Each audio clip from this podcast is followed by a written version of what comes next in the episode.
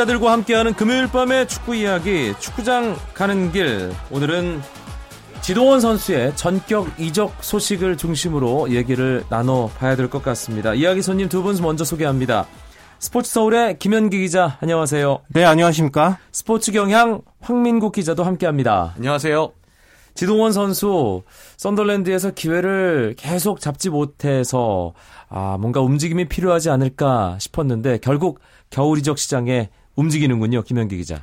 네, 어제 밤에 독일 분데스리가의 아우쿠스부르크가 아, 지동원 선수를 영입한다고 공식 발표를 했습니다. 예, 오늘 아우쿠스부르크 구단에서 메디컬 테스트까지 마쳤는데요. 지동원 선수가 아, 원래 이 아우쿠스부르크는 작년 1월에도 지동원 선수를 데려가서 6개월간 임대로 썼던 그런 구단이었죠. 여러분도 잘 기억하실 텐데 그때 사실 지동원 선수가 주전으로 뛰면서 다섯 골 넣고 아우쿠스부르크를 강등권에서 탈출시키고 아주 좋은 기억을 남겼어요. 그랬죠. 네, 그래서 어, 이번에 다시 지동원 선수 아우쿠스부르크가 손을 잡게 됐습니다.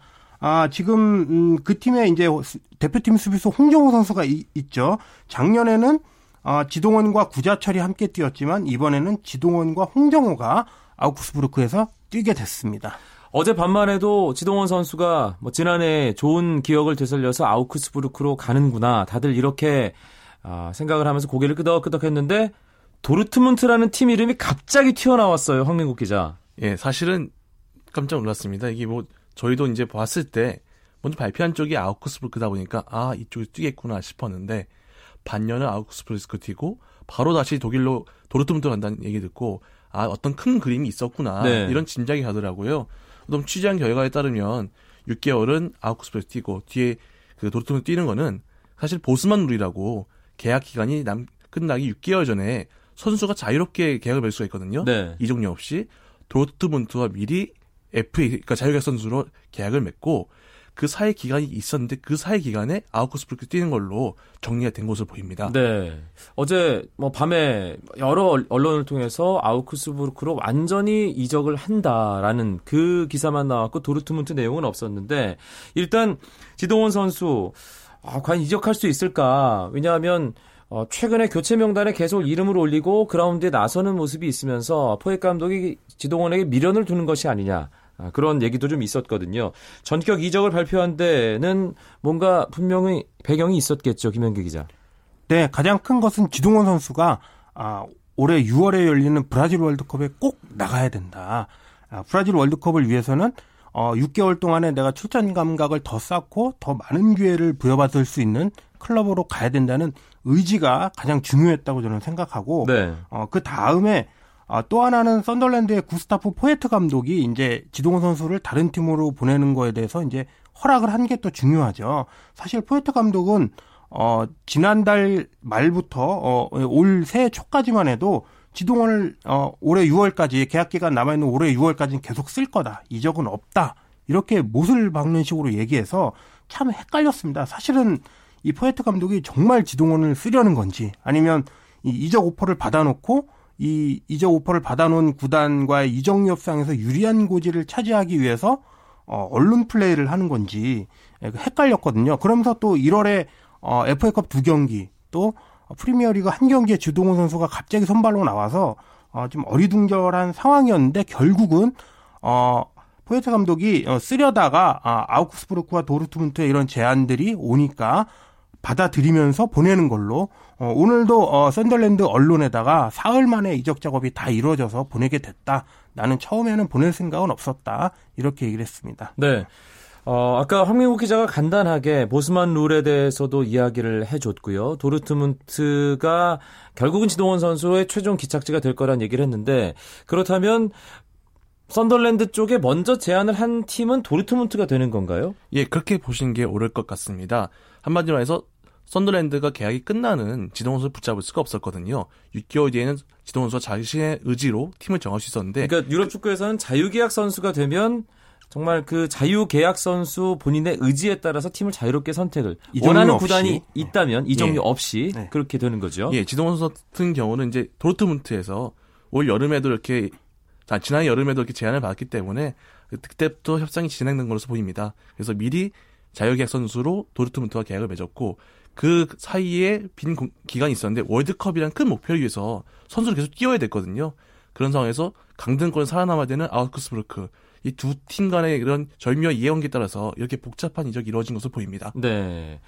일단 뭐 뛸 수 있는 상황을 지동원 선수가 만든 건 참 현명한 결정을 내린 부분이라는 생각이 드는데 이적과 관련해서 좀 복잡한 과정이기 때문에 조건이 어떻게 되는지 그 부분에 대해서 궁금해하시는 분들도 많이 계세요. 김현규 기자. 네.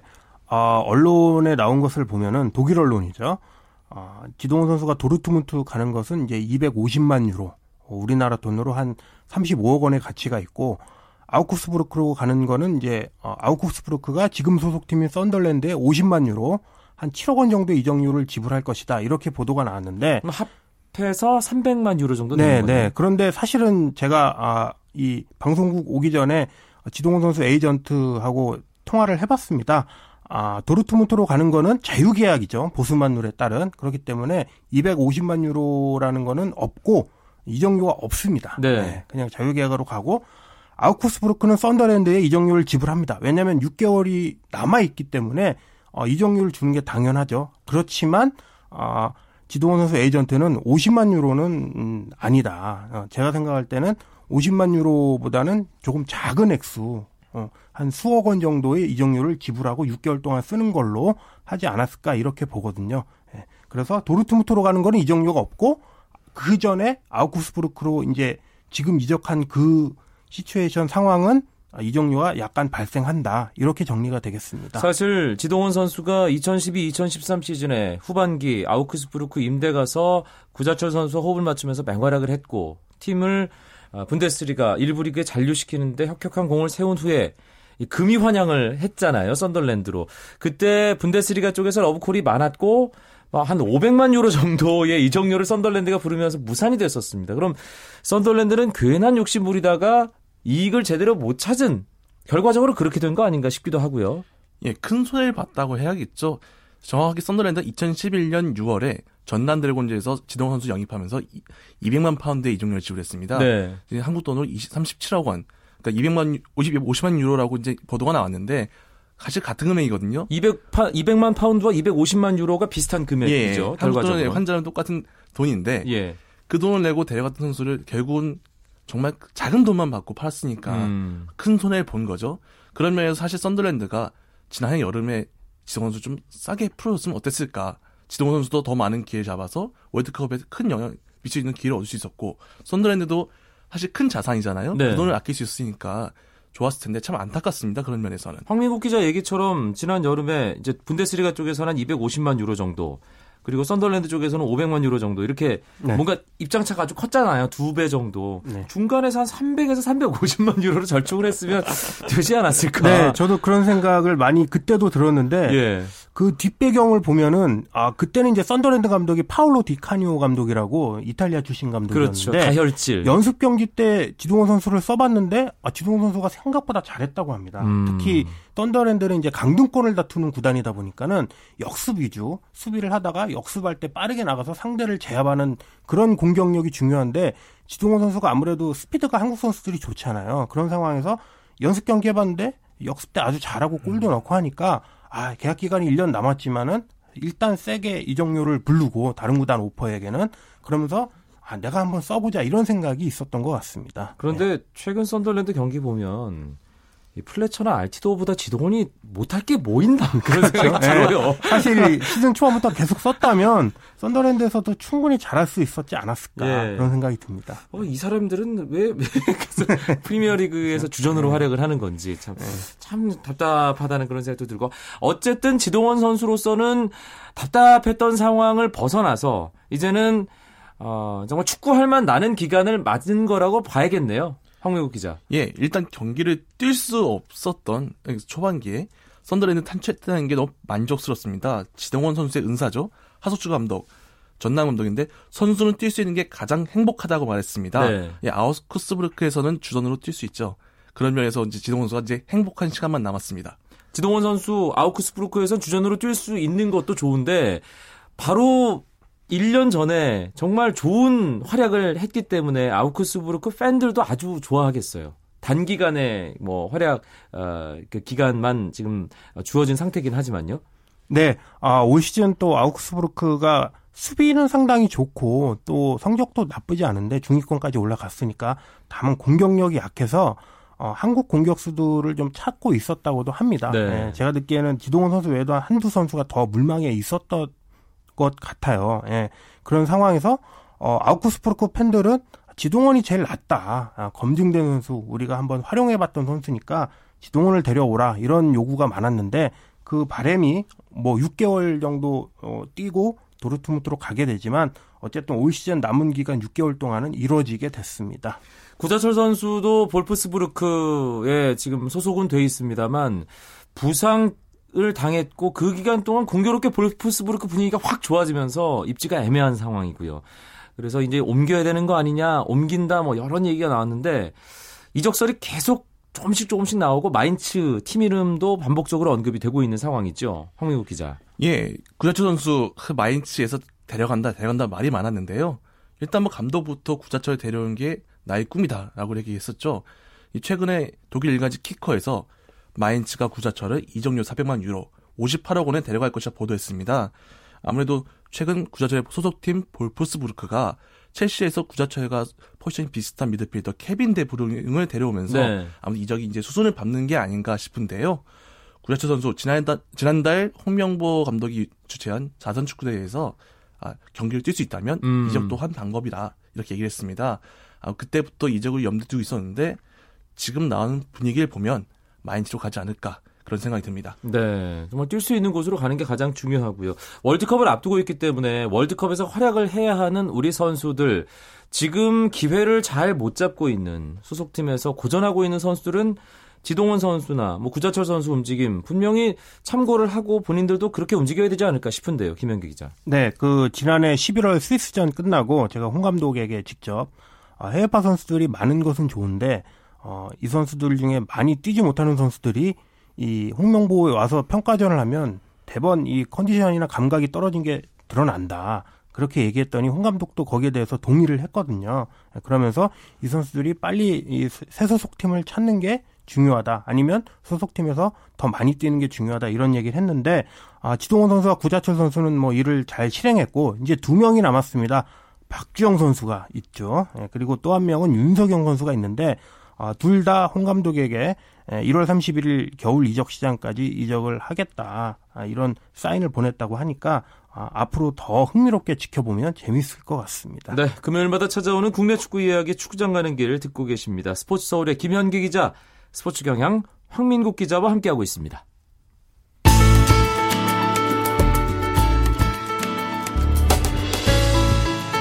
스포츠가 주는 감동과 열정, 그리고 숨어있는 눈물까지 담겠습니다.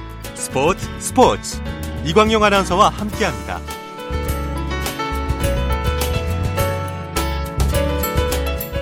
홍명보 감독은 지금 K리거 또 J리거들 중심으로 어, 국가대표팀을 꾸려서 브라질 전지 훈련을 하고 있는 상황입니다. 아, 유럽에서 그래도 좀 흐뭇한 소식이 들려오고 있기 때문에 홍 감독 뭐 국내 J리거 선수들 중심으로 훈련을 하고 있겠지만 뭐 내심 기분이 좋겠네요. 김현기 기자. 네. 아, 지금 훈련 도중에 이제 유럽에서 날아오는 이 선수들 이적 소식을 접했을 것 같은데요. 예, 좀 더 홀가분하게 그러면서 또 선의의 경쟁도 더 일어나지 않을까. 아, 직접 현장에서 함께 일어나는 경쟁은 아니지만 또 유럽파들은 자기네 소속팀에서 잘 뛰고 어, 국내파나 또 J리거 선수들은 이번 전지훈련에서 잘 뛰면서 서로 선의의 이런 경쟁 시너지 효과가 일어날 것 같습니다. 대표팀 전지 훈련진 브라질에서 지금 분위기가 어떤지 궁금한데요. 황민국 기자. 이 한국 축구를 뜨겁게 달궜던 이슈가 이번에도 또 나왔습니다. 바로 박지성 선수의 대표팀 복귀 얘기인데요. 네. 홍명호 감독이 사실은 이제 3월쯤에 박지성 선수를 만나겠다 이렇게 얘기를 했었는데 이번 전지훈련에서 2월에 만나겠다 좀 당겼습니다. 음. 아무래도 3월에 만나면 그 대표팀에 복귀하더라도 선수들과 호흡을 맞추는데 좀 시간이 부족합니다. 그럴 만약에 박지성 복귀한다면 차라리 그 시기 땡기자. 그래서 3월부터 선수들과 호흡을 맞춰서 효과를 극대화하자 이런 것으로 보입니다. 그렇군요. 박지성 선수 뭐 복귀 얘기는 뭐 연초에 갑작스럽게 나오면서 계속해서 이 기회만 되면 아, 홍명보 감독에게도 박지성 선수에 대한 이야기를 물어보고 어제 KBS 이영표 해설위원 위촉식에서도 박지성 선수 얘기가 가장 중요한 화두가 되고 예, 계속해서 그러니까 뭔가 이제 월드컵 직전까지는 박지성 선수가 정말 대표팀에 복귀할 거다 공식 발표하기 전까지는 계속 박지성 선수 얘기가 나올 것 같습니다. 아, 일단 대표팀 브라질 전지 훈련하고 다음 주 미국으로 이동을 해서 아, 코스타리카, 멕시코, 미국전 치르게 되는데 이번 훈련 지금 대표팀에 포함되어 있는 23명 선수들에게는 가장 중요한 시간이잖아요, 김현기 기자. 네, 아, 국내파 위주로 이 구성이 됐기 때문에 아, 이번에 어, 살아남는 선수들이 많이 없을 겁니다. 아, 이번에 23명이 브라질에 갔는데 어, 그 중에 브라질 아, 월드컵에 실제로 갈 선수는 10명도 안 될 거다. 이런 분석이 많거든요. 예, 그러다 보니까 지금이 한참 비시즌이고 선수들이 이제 몸을 이제 풀어 이제부터 몸을 끌어올려야 될 시즌 시간인데 사실 그라운드에 나서서 경기를 할 수 있는 어떤 그런 사이클은 아니잖아요. 그렇죠. 지금. 예, 예. 그럼에도 불구하고 12월에 선수들이 쉬지 않고 운동을 착실히 해서 몸이 다들 좋다고 합니다. 네. 그래서 좀 다친 선수들도 있고요. 하대성 선수처럼. 예. 어쨌든 뭐 좋은 분위기가 이루어지고 이제 미국에서 벌어지, 벌어질 이 세 차례 평가전이 기대됩니다. 네. 브라질 이구아수 우리 대표팀 뭐 6월에 베이스 캠프가 차려지는 그 장소에서 지금 훈련을 하고 있는 거죠, 황민국 기자. 예, 그렇습니다. 이번에 대표팀이 묵고 있는 법원 이과수 호텔이 바로 그 베이스 캠프인데요. 그 시, 설이 참 좋다고 합니다.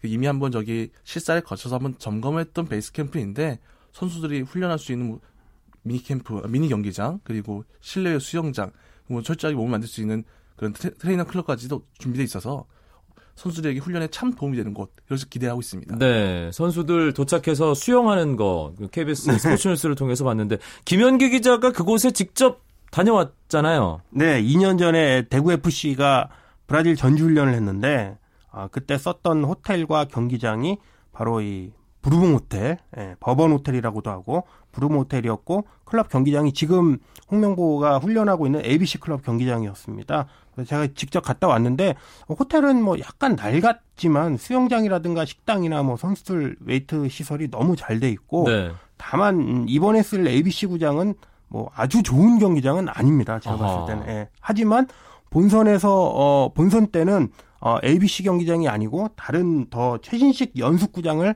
브라질 월드컵 조직위원회에서 만들어서 이 대표팀에 제공한다고 하니까 그것도 뭐 큰 문제는 없을 것 같습니다. 네. 베이스 캠프가 시설이 어떠냐, 분위기가 어떠냐, 이것이 본선 경기력에도 영향을 미치나요? 어떻습니까, 상관관계? 아 일단 제일 중요한 게 이동 거리거든요. 예. 모든 원칙이 경기를 치르고 다시 베이스 캠프를 복귀해서 다시 경기장으로 이동하는 건데 그러면서 홍명보 같은 경우는 유리합니다. 경기를 치른 세 곳이 위원인지 아닌지 모르겠지만 그 이과수 캠프의 중, 정 가운데 있거든요. 네. 그러면서 굉장히 유리한 편이고 그 이 베이스 캠프를 통해서 선수들 같은 경우는 이제 몸 상태를 막 끌어올리게 되는데 지금 소식은 이제 어, 아직 사실 시설이 완벽하지는 않다고 합니다. 말씀하신 대로 음. 이제 경 훈련장을 만들고 있고 아직은 옛 준비된 걸 하고 있는데 앞으로 한 3개월, 2개월 내로 완성된다고 하니까요. 네. 그런 면에서 대표팀이 뭐 앞으로 큰 문제는 없을 것 아, 같습니다. 5월에 갈 때는 완벽한 시설에서 네, 훈련을 네. 할수 있다. 예, 대표팀 이과수 훈련 캠프 이야기까지 오늘 금요일 밤에 국내 축구 이야기 축구장 가는 길에서 나눠봤습니다. 스포츠 서울의 김현기 기자, 스포츠 경향 황민국 기자 두 분 고맙습니다. 네, 고맙습니다. 감사합니다.